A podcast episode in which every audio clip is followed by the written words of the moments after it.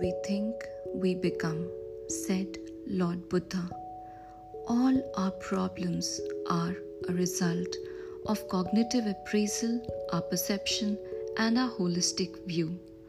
If the mind can be controlled, our wisdom gets awakened. One such way to awaken our mind is through mindfulness. Mindfulness is an age old Buddhist practice that helps us become more aware of our thoughts and feelings. It leads to psychological as well as biological well being. In this series, as a mindfulness coach, I will share tips to practice mindfulness for everyone.